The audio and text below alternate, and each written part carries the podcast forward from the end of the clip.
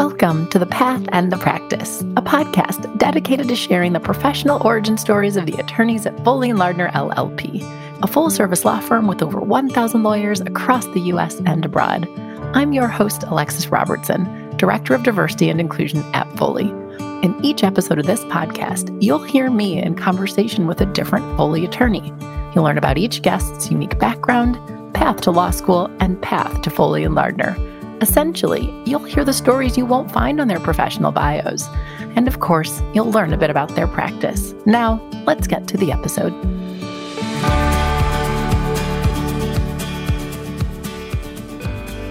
Welcome to a special episode of The Path and the Practice. Today, I am speaking with Tonit Calaway, and Tonit is not an attorney at Foley and Lardner. She is the Executive Vice President, Chief Administrative Officer, General Counsel, and Secretary of Borg Warner, Inc. BorgWarner is one of the largest automotive suppliers in the world, with production facilities and technical systems at 96 sites in 24 countries worldwide with 50,000 employees. Normally, I try to give a somewhat detailed summary of my conversations with each guest, but not this time. I don't want to say too much as I think it's important for you to hear everything from Tonit herself in her own words. As you will soon hear, she's extremely candid and pulls no punches. But we do begin our discussion with Tonit reflecting on growing up in Milwaukee, Wisconsin, sharing her path to the University of Chicago Law School, and sharing a lot about the wins and losses she had on her journey to the C suite. Also, as Director of Diversity and Inclusion at Foley, I had to get her to share her thoughts on diversity in the legal industry, as well as regarding diversity on corporate boards. Overall, this conversation is packed with insights and profound advice. It is truly a masterclass on the importance of taking complete ownership of your career and your life. I hope you enjoy my conversation with Tonit Calaway. Tonit, welcome to the Path and the Practice. I'm so thrilled to have you here. As I was just telling you, you are our second special guest, but our first general counsel special guest. So let's just jump right Woo-hoo! in. And I'm going to, exactly. And I'm going to ask you if you could give your introduction. Yeah, well, I hate this, but I will give the formal title, although I am not a formal title kind of person. But I am um, Executive Vice President, Chief Administrative Officer, General Counsel, and Secretary of BorgWarner and I get I guess I do a lot. Actually, I have a team of people who do a lot. And so in our group, we obviously have the legal department, but we also have government affairs, sustainability group is within that. We have uh, security, aviation, real estate, and facilities. So it's a big group. Thank you so much for that. And for those who aren't familiar, BorgWarner is a very, very, very large automotive supplier. And We're I think, and supplier, yep. We're getting bigger by the moment too. We just acquired Delphi, and as of Tuesday this week, we just announced the beginning of an acquisition of a German company. So we're just growing. That is very exciting. And I think we may get into a little bit more of that as we get, you know, farther along in the show. And I appreciate you giving your official official intro because now we're going to talk a bit about how it is that you ended up being able to give that intro today. So let's start sort of at the beginning. So where are you from and where did you grow up? Born and raised in Milwaukee, Wisconsin. So I mean, and, I, and I'll tell you a little bit about that because it's it's interesting and I think based on the times, it's probably relevant. I mean, it's definitely relevant. So, like um, our vice president, I was bused. So I started though. My my let me start with my parents. My dad was a machinist at Falk Corporation. My mother was an educator at MPS schools. Had two kids. Believed education was the most important thing. So they actually we went to Milwaukee Montessori. We went. We started out in a private school, and then I spent two forgettable years at an MPS school, and I'm sorry about that, but I hated those two years. And then, as part of the the 220 integration program, I attended junior high in Wauwatosa. It was a really cool school, Hawthorne Junior High, which is now a senior living facility. But the building itself was absolutely cool. It had a park across the street, a steeple. It was a cool, cool school. And then in high school, I went to uh, Tosa East. And so I was bused. I was technically bused, although I never, my parents drove me back and forth to school. You're bringing back some words that I haven't heard in a long time the 220 program. So, as the listeners of the show know, I also grew up in the Milwaukee area.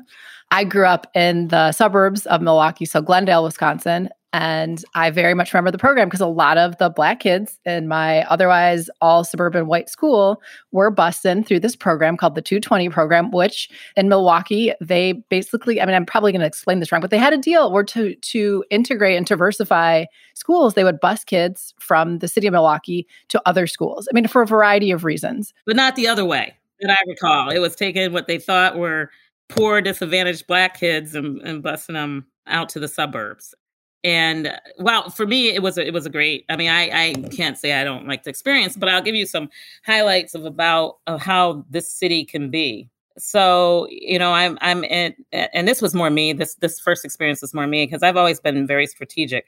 So i'm in middle school and i played basketball i was guard. Now I was actually pretty good, but I knew I was going to go into high school at Tosa East, and there I was one of I think the time, and I couldn't get this number wrong, thirteen blacks at that school at the high school. And I told my dad, I said one day I came home and I said, listen, I want to learn how to golf. And he, this was before Tiger, so I'm really dating myself. Way, way, way, way, way before Tiger.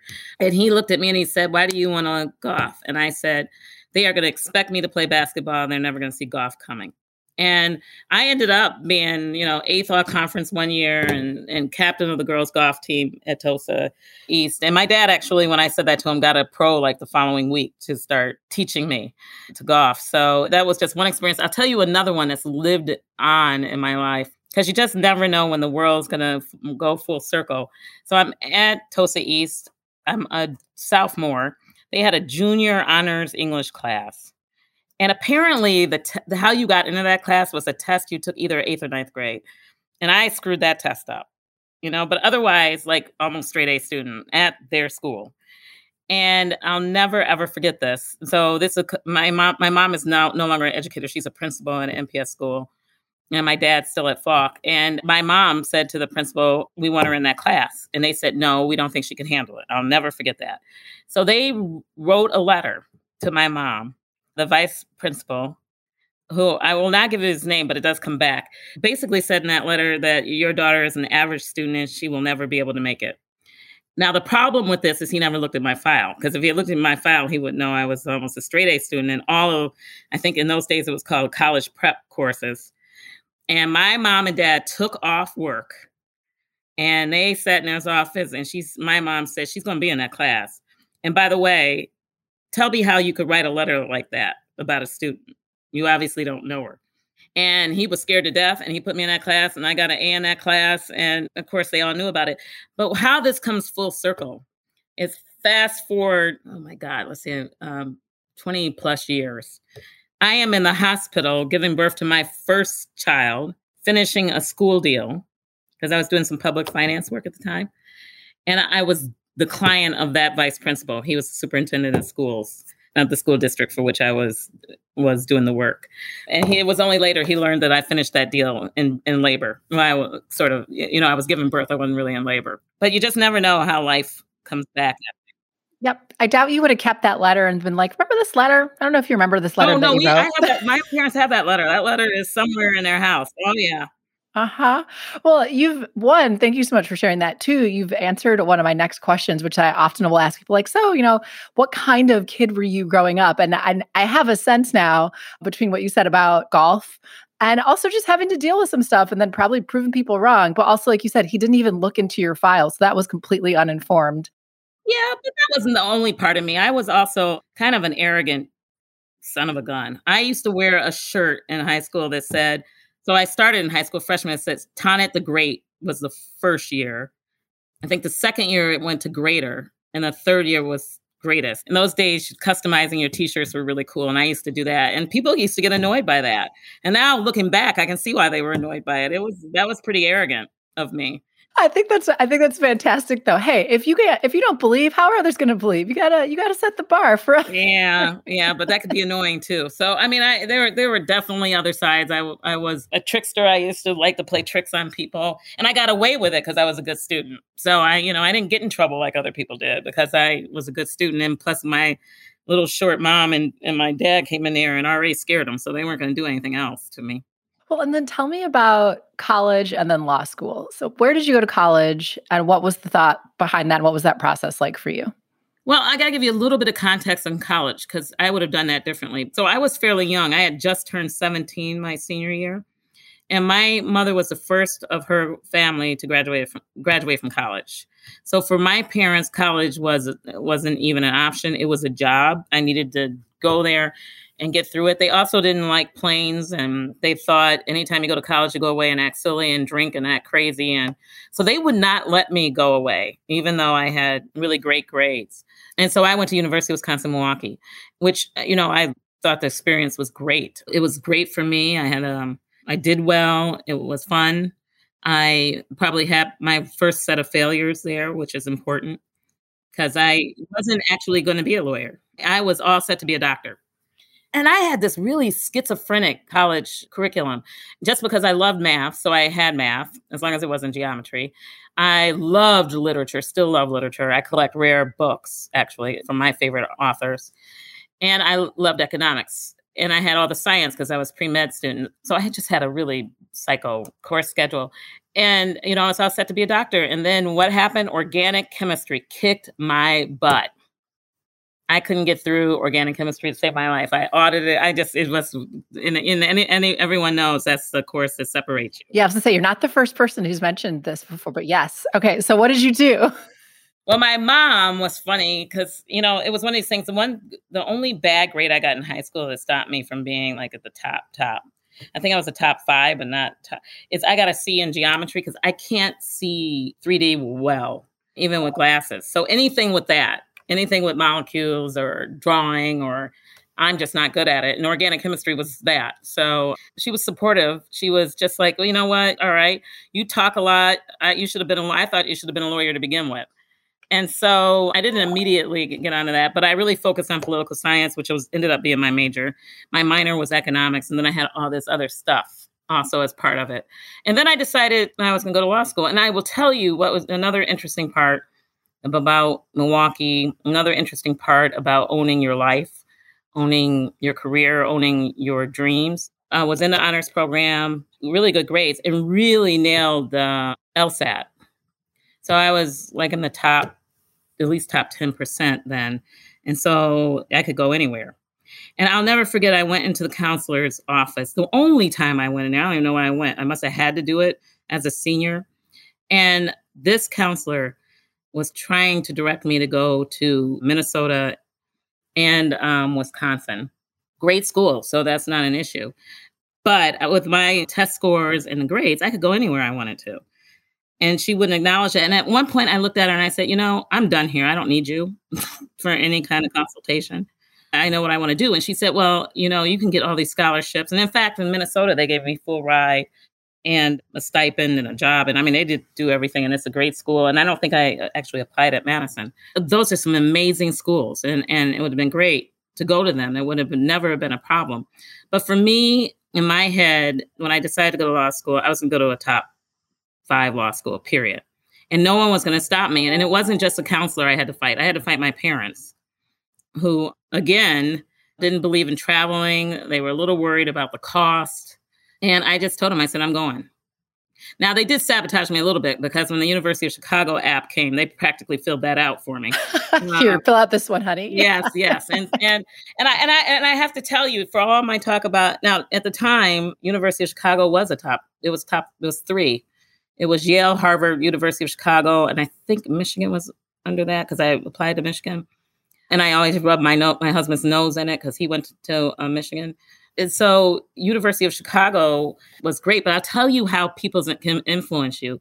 The reason I went to University of Chicago, because the fit wasn't obvious. I mean, I am not an academic in any I'm like, tell it to me straight, tell it to me like I'm a four year old, and tell it to me quick and be practical about it.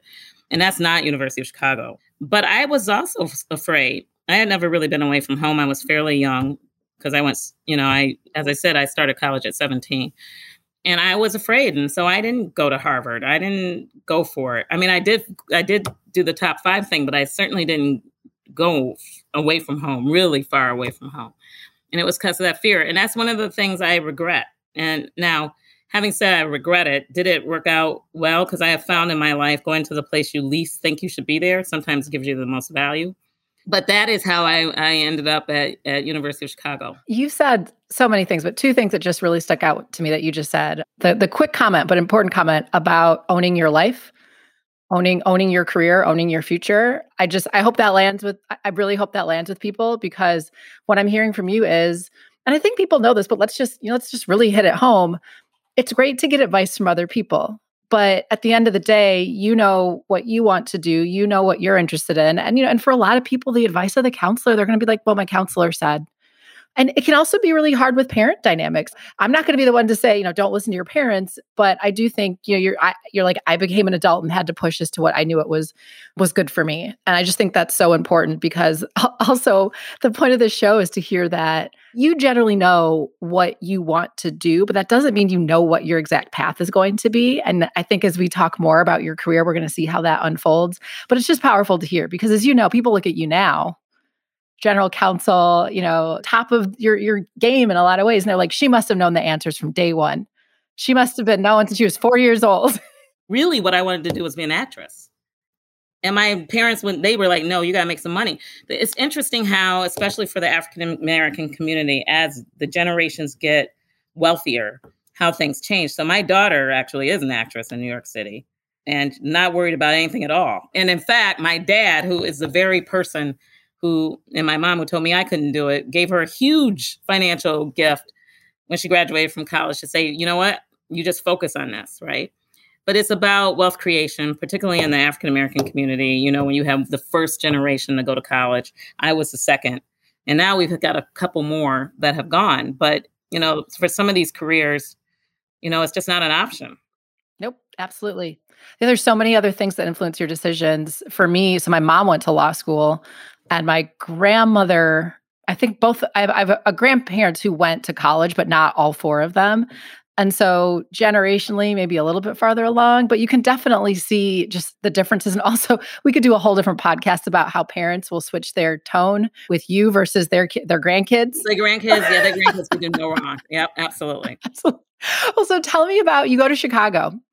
Did you know what you wanted to do as a lawyer once you were there? What, what was that like yeah, I absolutely did know I wanted to be a securities lawyer. My dad was pretty progressive in some ways. My mom, you know, it was a, a dual career family. And when my mom had me, for some reason, they both decided she should stay home. That lasted a not, I'm not sure that lasted a year. And they were both looking at each other like, you need to go. And so my dad switched shifts at Falk and went to third shift. And so he watched us during the day. And one of the things he had us do was chart, buy stock, and, and kind of graph it. So I uh, when when I decided to go to law school, I knew it was going to be corporate securities without a doubt. Wow. So that seed was planted really early. I don't know what I thought you were going to say, but I am surprised you said that because a lot of people, as you know, they go to law school and they're like, I kind of know what lawyers do. I more so knew what litigators did because that's what you see in the world. And also law schools more focused on litigators. So that is awesome that you that you knew about that side of things. So that then what happens? You go to law school, and and what happens after? I got my second failure, which uh, second big failure. I mean, I feel I always screwed up, but second big failure, and I got my first D, like for real D. Now I would have gotten a D in organic or F in organic chemistry, but I I dropped it and started auditing it. But I got my for real D in University of Chicago, and I remember calling home and being all upset about it. And my mom's just looked at me and she, well, she was, it was on the phone and she just paused and she said, so what you going to do about it? That, that was it. There was no coddling thing. And, and I will tell you, I got it together, but I wasn't the best student at University of Chicago. There were a couple things. Not only did I realize things had always come fairly easy to me, except for organic chemistry, and I forgot what class I got the D in actually. But just generally at University of Chicago, I wasn't like the top of the class. So I realized there a couple big, really key things. One, I'm not the smartest person in the room. Two, I don't need to be to be successful because as as I was watching all this unfold, I'm watching people with no common sense getting mugged in this area because at the time, University of Chicago still was challenged around its fringes, and I'm navigating through it and I'm learning how. Okay, so I'm not going to be the top of the class, but you know what? It's okay. And then when it got to seminars and it was corporate and it was securities, those classes that I really I was knocking those out of the park so it was a valuable lesson for me that I I, I take. There are a ton of people smarter than I am, a ton, and I, I make it a point to try and hire those people actually. So, and I'm okay with that. There is nothing. I'm I am actually should have a badge on my forehead that says not the smartest and proud of it. But that's also another powerful thing. But as you said, that doesn't mean I can't be successful. And I mentioned before we started, we have law students starting to listen. And I'm certain there's some law students who probably just came off of a not so great first semester law school during a pandemic. And chances are hearing your words right now will mean a lot to them. So I hope I hope what you said really landed. And it's and it's powerful to be self-aware and to acknowledge that. And like you said to surround yourself with some of the smartest people to hire those folks. Well i'm going to tell you i'm, I'm going to be very honest with you. Anyone you hear tell you their career was just they just were nailing it. I wouldn't listen to them i don't know if it's true now maybe they're special and they're gifted in a way most mortal humans aren't but um what I have found is there's a lot of expectation you get to this level and and then you you sugarcoat everything. I'm the opposite. I'm not going to sugarcoat anything. I worked hard for all my failures. I'm going to own them. That's what, and you worked hard for those failures. Yes, and you learn from them and you move on. But that's that's exactly right. And that's the thing. I think when you ask people about their journeys, most are going to be honest. They're going to highlight failures. They're going to highlight what they learn. They own it because it's a part of their journey. But for some reason, we've been taught that we're all supposed to be perfect. We're supposed to become born with the endowed with the knowledge of the universe, and you're just supposed to know, and things are supposed to go perfect, and you're supposed to walk off into the sunset and retire. Credits roll. Life's perfect. no so what ha- what happens after law school? What do you do next? Oh, so oh well, here's another example of being afraid. So I'm at university, you know, obviously I'm at the at UOC. These were the days where you could still get a clerkship easily. This wasn't like, you know, you go into a top school, you get a clerkship fairly easily. And I wanted to go to New York, and I actually scared myself out of going to New York, which I have really regretted. You know, because it's a sense that at least if you're going to do securities and financial work, those are the, where the big boys play the big deals and I didn't do that. And so that, and it was fear. I'm just going to be honest, it was fear. That's why I didn't apply. That's why, because I'm like, okay, then how do I live for the summer? Who am I going to live with? I have a germ thing. I don't want roommates. I gave myself a ton of reasons why I shouldn't do it. So I stayed in town for clerkship, ended up at a local firm, my first job, and got fired from that. or as they might really want to call it mutual agreement, but it, it, was not successful. Let's put it that way. Parted ways. You parted ways from that. Parted ways. And I, and for everyone listening, and this is the one thing I would say about it. I don't think that was all my fault, but I do think a lot of it was. I was not a great lawyer. And I probably can't swear on this podcast, but but you know, when I say not a great lawyer, there's a really good word that starts with an S that actually would, would more ably describe what kind of lawyer I was then. I w- didn't pay attention to detail. I, you know, it wasn't. Now, did I work for a great leader? No, by n- no means would I say that. But you know, at some point, you got to look in the mirror and you got to own your stuff. And that is a true statement. My attention to detail was crazy. I have always, with things coming fairly easy, except for a couple of exceptions, and being fairly strategic, the details I had not had the discipline to focus in on frankly. I developed that discipline, but it, it took a lot of failure for, for me to do it. So then what happens? You part ways with them. Then where do you go? I did get a job in another um, local firm. Same thing too in the in the beginning, and then the light came on, and I got it together about the the details. But at the same time, I was getting it together. I was also getting courted to come in house at Harley Davidson, and then I went to Harley Davidson, and and that is probably one of the best decisions I made. That was probably one that most people would not have made because you know most people have this idea especially that young that you need all the experience in the law firm. But I, I, will tell you another thing about me that i am naturally wired. I am very very very risk tolerant as a gc and just a lawyer in general. So i tend to hire people who are risk averse more so than i am. I mean abnormally so. Especially in legal. That's a rare trait in a lot of lawyers right? Because yeah. In my mind there are very few things that we can't accomplish. I, I do a lot of work with Pat Quick at Foley, and, and I'm sure he'll tell you that. I mean, I am not one to say I'm pushing the envelope every which way I can. I will sometimes out I'll push that envelope further than my business folks. Now, that's not to say I'm going to jeopardize an enterprise. I mean, you know, that's not what I'm saying. You don't, you know, you comply with all laws. That's not what I'm saying. I'm saying from a business perspective, I push envelopes, and because of that, I'm I'm you know I'm not viewed as as even the general counsel. Really, I'm brought into these discussions for my perspective on the business, And I'll tell you, I don't know how many of your listeners went to see Hamilton, but the, one of the best songs in there is "I Want to Be in the Room Where It Happens." And I have to tell you, for me, especially when I, uh, uh, you know, at BorgWarner, I'm in the room where it happens, and there's no bigger compliment. It's not about a raise. It's not about a attaboy. It's that is where the compliment happens, you know. And I'm the only woman, and certainly the only person of color in that room, and they are listening. Mm-hmm. Well, there's a couple things you said. So I've never never been in house. I practiced for about eight years, and I was a legal recruiter. So I helped people then find jobs in house and with law firms. So I've done a fair amount of work in terms of learning from those that are in house so that I could help people go in house. But what, as you were talking, I was like, you sound more like a quote unquote business person, right? Because the lawyers have the stereotype of being the like risk averse. Well, I don't. And the business folks are like, we need to make a decision. We need to do things. And every general counsel that I've heard from over the past 15 years or so has said something like, you know, I'm a strategic advisor. I'm a part of the business. I'm C suite level. Yeah, I'm called the lawyer too but my mindset has had to change a bit. And also, I wanted to ask you in that transition to Harley Davidson, which we're not going to pack 18 years at Harley. You know, can't can't do that year by year.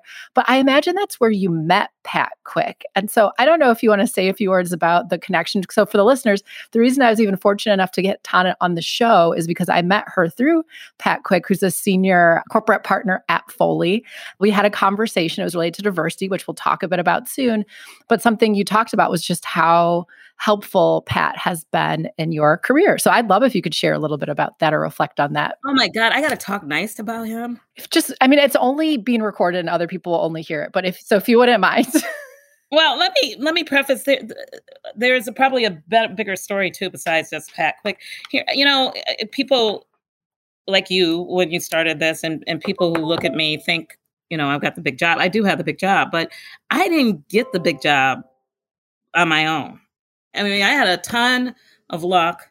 Obviously, I had to be good and I had to develop those skills. That's the ticket to entry, just so people know. Being good and technically good is just a ticket to entry. Then there's a whole bunch of other stuff that falls in into place or not. And some a lot of it has to do with who you choose to partner with. And then when I say partner, I don't mean even mean it in a business standpoint. I mean, who are your friends? And who are the people that you trust? And who are the people that you would go to war with, fight with? And Pat is one of those people. I mean, all through the years, we have worked together. I don't think there's a point in time that we haven't worked. And when I went into BorgWarner, I came in as the chief human resource officer. And I didn't have any right to, but I hired Pat to be the disclosure counsel there. There was a general counsel, but I was slowly doing more and more of the legal work. And I hired Pat there.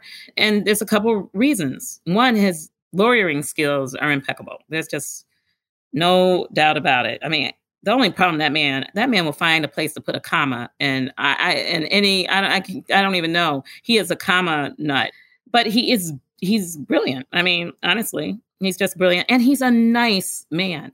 There are a lot of brilliant people I would never work with.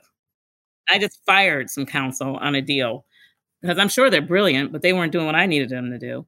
The other thing, Pat and I have a nice synergy, meaning I am the crazy one. I will go for it. I'm looking for off market provisions. I don't care if something is precedent. To me, precedent only happens because someone challenged the status quo. Then a new precedent started. And I'm the challenger. I don't like status quo. That's not my thing. I'm always looking for the next best deal I can get all for the benefit of, of the company, you know. And and Pat is not he's a reasonable voice in the background when I'm too off track. But he's also the cheerleader when let's go for it. Or there are times when I push for the big thing and I don't care about something else. And he's like, no, care about that. You know, and having that kind of partnership is incredible. And he hears me. You know, there are, are people you can hire lawyers and they don't always hear you he hears me. Now, we are friends. I'm not going to sit here and lie on this podcast and say this is just a business relationship. It is not. It is more than that. But we also hold each other accountable. I mean, really hold each other accountable. You know, when I told Pat, listen, the diversity thing's got to be a bigger deal. I need people of color on the, our projects meaningfully. He listened.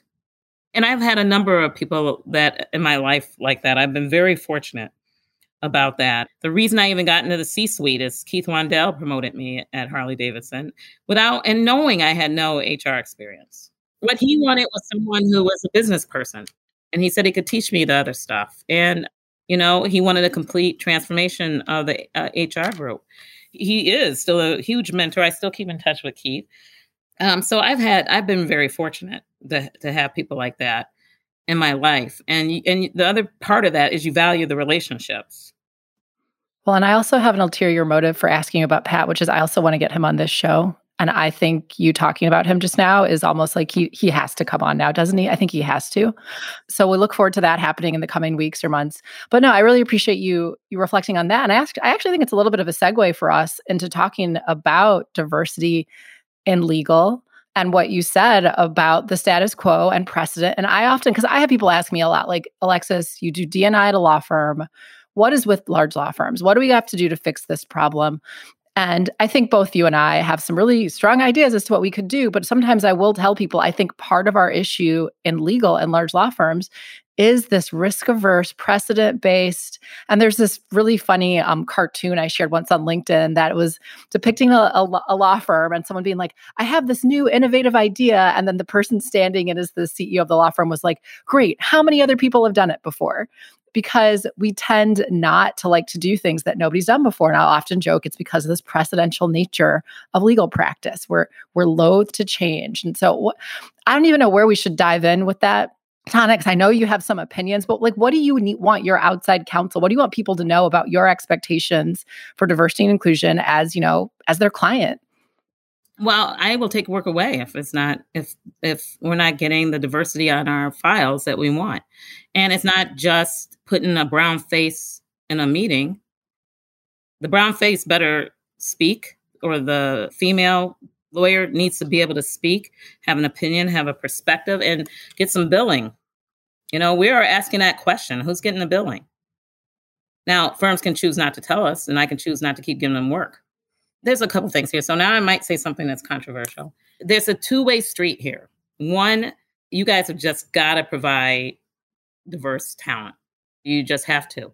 And for all the uptight, oh boy, partners out there who think I'm full of shit. Well, guess what? I control probably 50 billion, 50 million dollars worth of money, and I'm more than happy to take it somewhere else. And here's the other piece of this that's controversial. Me being a black woman in this position, if I am not taking this stance, shame on me. Shame on me. I mean it. And what I love is I have a team of people who mean it just as much. And so now we've sent out letters, you know that. We've sent out letters to our firms that we find important, talking about our commitment to diversity and expecting theirs. And at the end of the year, I will decide who I'm going to continue to work with and who I'm not.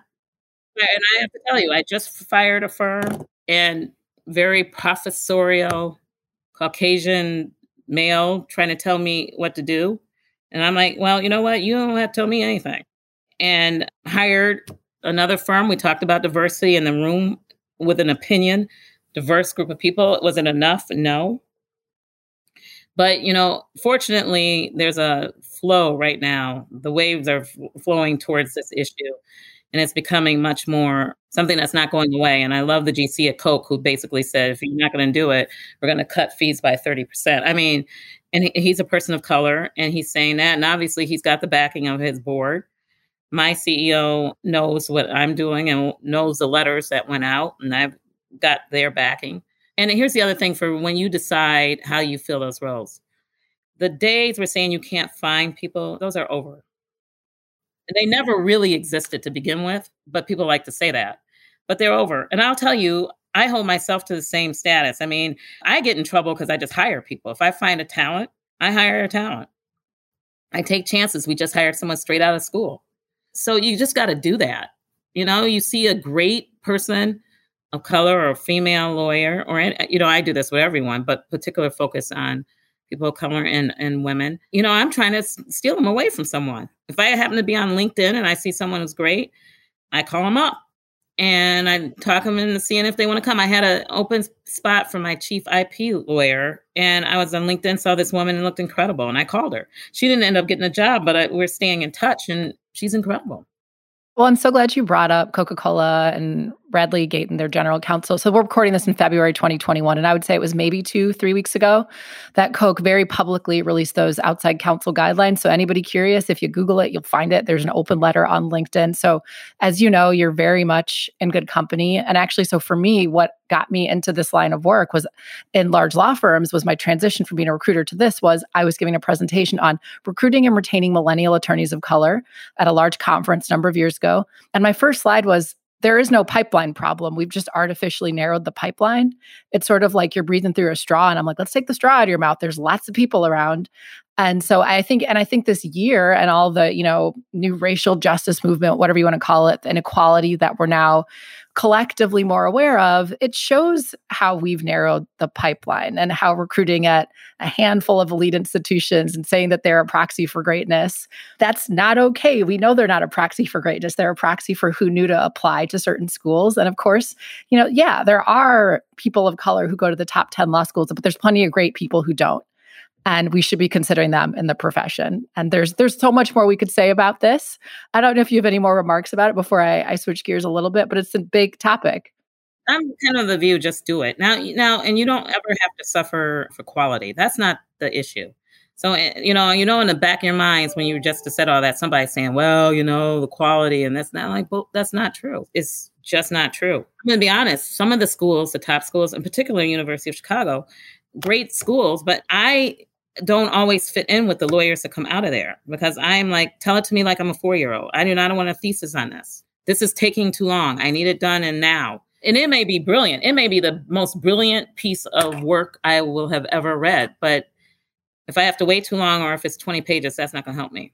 Yep. Yeah, you're like, put it in a couple sentences. What's the bottom line? Well, it reminds me, and I'm, I'm sure you're familiar with him, Wharton Bellamy. He, a couple years ago, was saying to me, prove to me the benefit of homogeneity prove to me the benefit of not having. So he's like, we're always talking about, you know, yeah, there's the business case, the moral case, but prove to me how you are benefiting by having a homogeneous workforce. And he's like, you can't. We don't we don't need to talk about it. Let's just fix it like you said. Let's just fix it.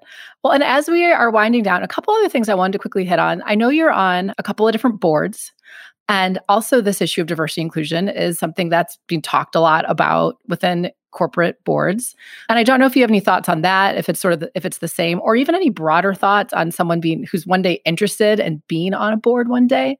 No, I'm, and now this is going to be totally out of right left field. Here's the thing: just be really good. If you are in house somewhere, you got to get to the C suite. And anyone who tells you you're in a C suite and you got to go take these classes, particularly women, I will tell you it has become a moneymaker to have all these what I, I consider fake classes for C-suite women or people of color to learn how to be a board member. If you're on a C-suite, you know how to be a board member. It's the opposite of what you do when you're at your board. It's the opposite. You see it. All the behaviors you don't like that a board member demonstrates, you don't do it when you're on the board. You know, you're not managing the company. You've got to be. Uh, it's this is not that hard.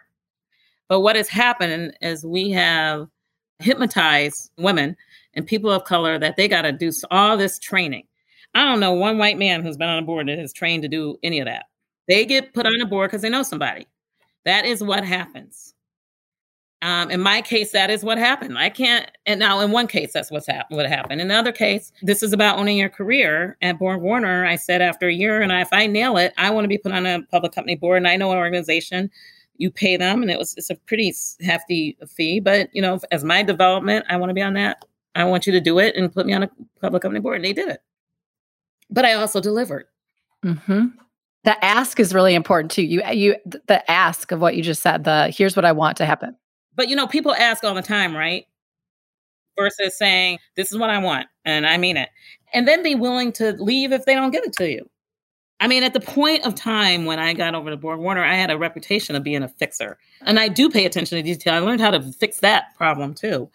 But my overall reputation was being a little bit of a fixer for anything that, and when there's a problem, and they brought me a BorgWarner because they had a no vote in the, on their executive comp pay. And I know how to fix that. And if you know what you are, then you can own what you want. Mm, that's powerful right there. If you know what you are, then you can own what you want. I'm tempted to just stop the show right there. We're not going to, we're going to keep going. But that is good right there. Oh my goodness. In that same vein, as we are winding down, what is your general advice? You've given so much. So, not that you haven't provided a ton, but I love to stop. I love to end the show on the general advice about. So, for this, you know, whether it be general advice to lawyers or general advice about, you know, everything you've been saying, owning your career. What are your thoughts, particularly to the to the younger lawyers, because a lot of our listeners are, are more are junior.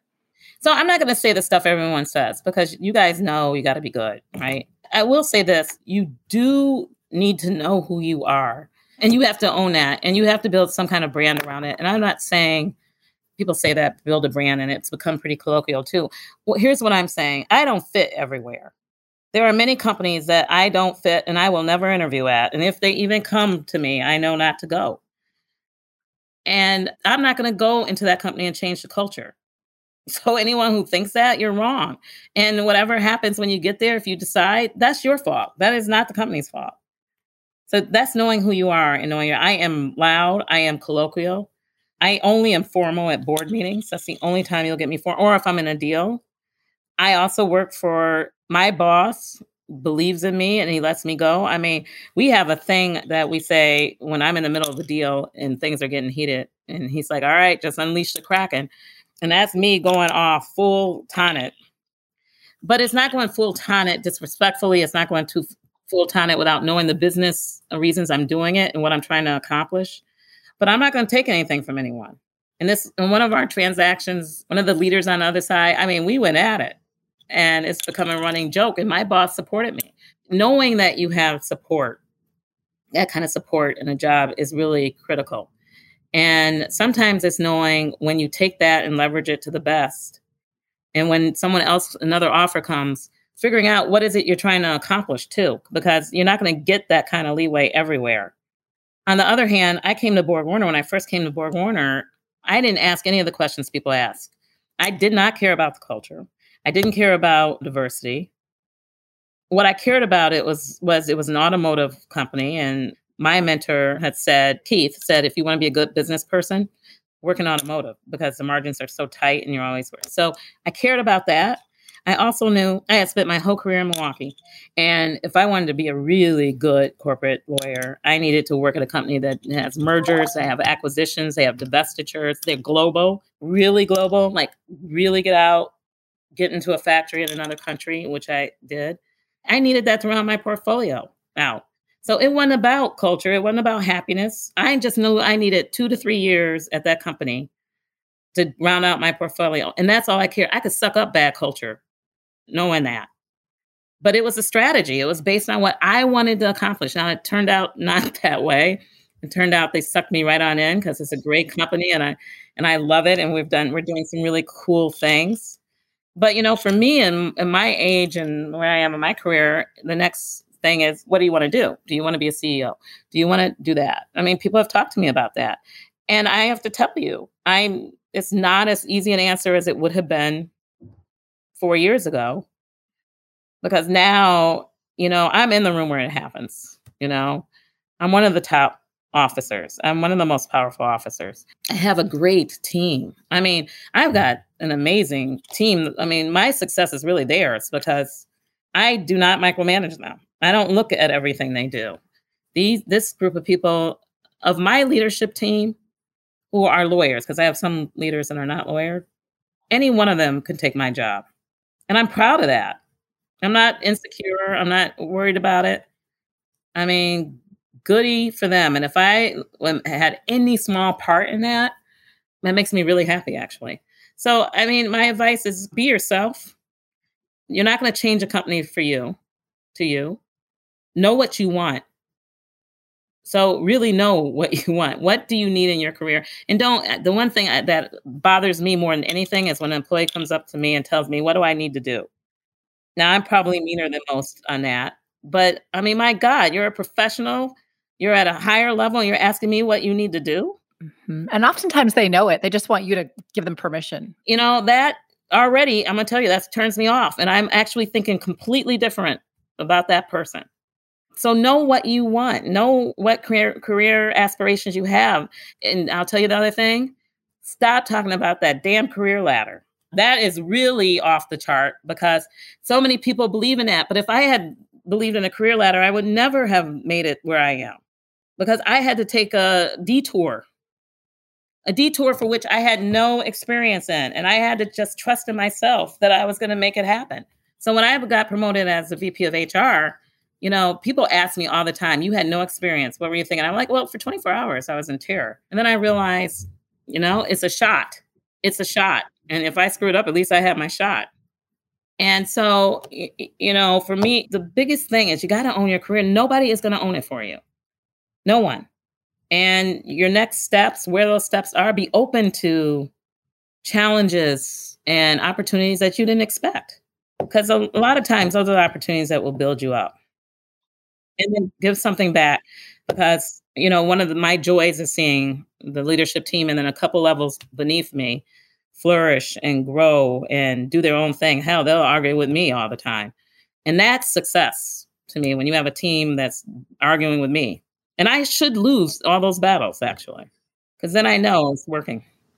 Well, thank you so much, Tonit. That is all incredibly powerful advice. The overall takeaway own your career, know yourself, have a plan, but be prepared to, you know, take a different path if it comes up. And I just can't thank you enough for being on the show today. Oh, well, thank you for having me. Thanks, Tonit. You're welcome. Bye.